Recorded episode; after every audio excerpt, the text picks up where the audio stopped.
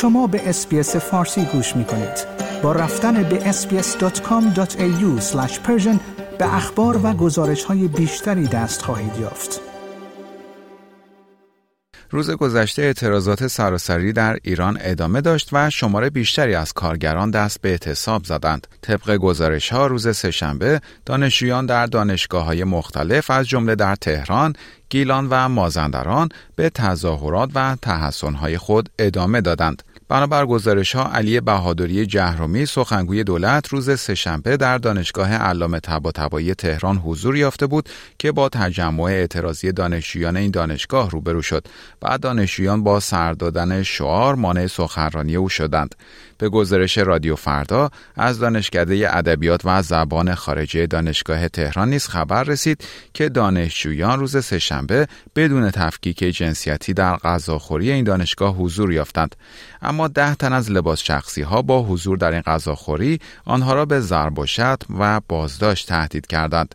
دانشجویان دانشگاه خارزمی نیز پس از ممانعت حراست دانشگاه از حضور آنها بدون تفکیک جنسیتی در غذاخوری دانشگاه غذاهای خود را به حیات برده و تحسن کردند.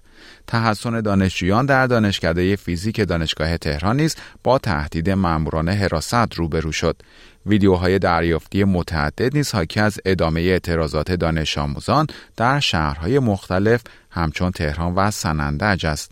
به گزارش ای با وجود تلاش مقامات برای تطمیع کارگران و جلوگیری از پیوستن آنها به اعتصابات تصاویر منتشر شده از شرکت نیشکر هفتپه نشان می‌دهد شمار قابل توجهی از کارگران از کار دست کشیدند و در محوطه این دانشگاه تحسن کردند.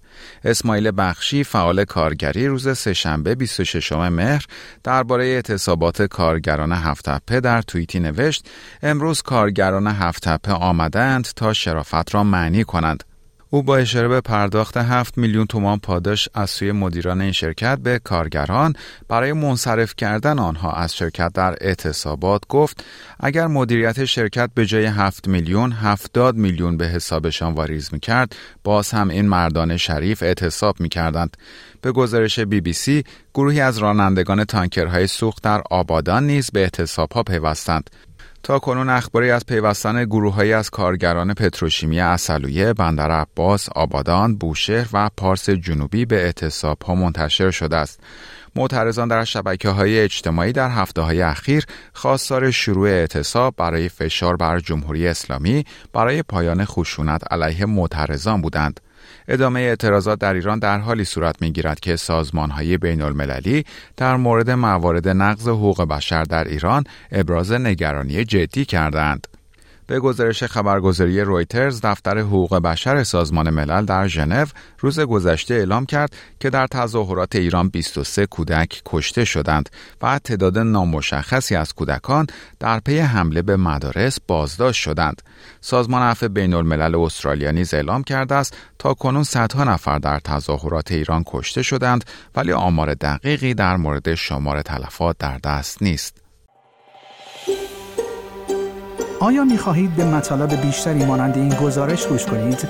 به ما از طریق اپل پادکست، گوگل پادکست، Spotify یا هر جای دیگری که پادکست های خود را از آن می گیرید گوش کنید؟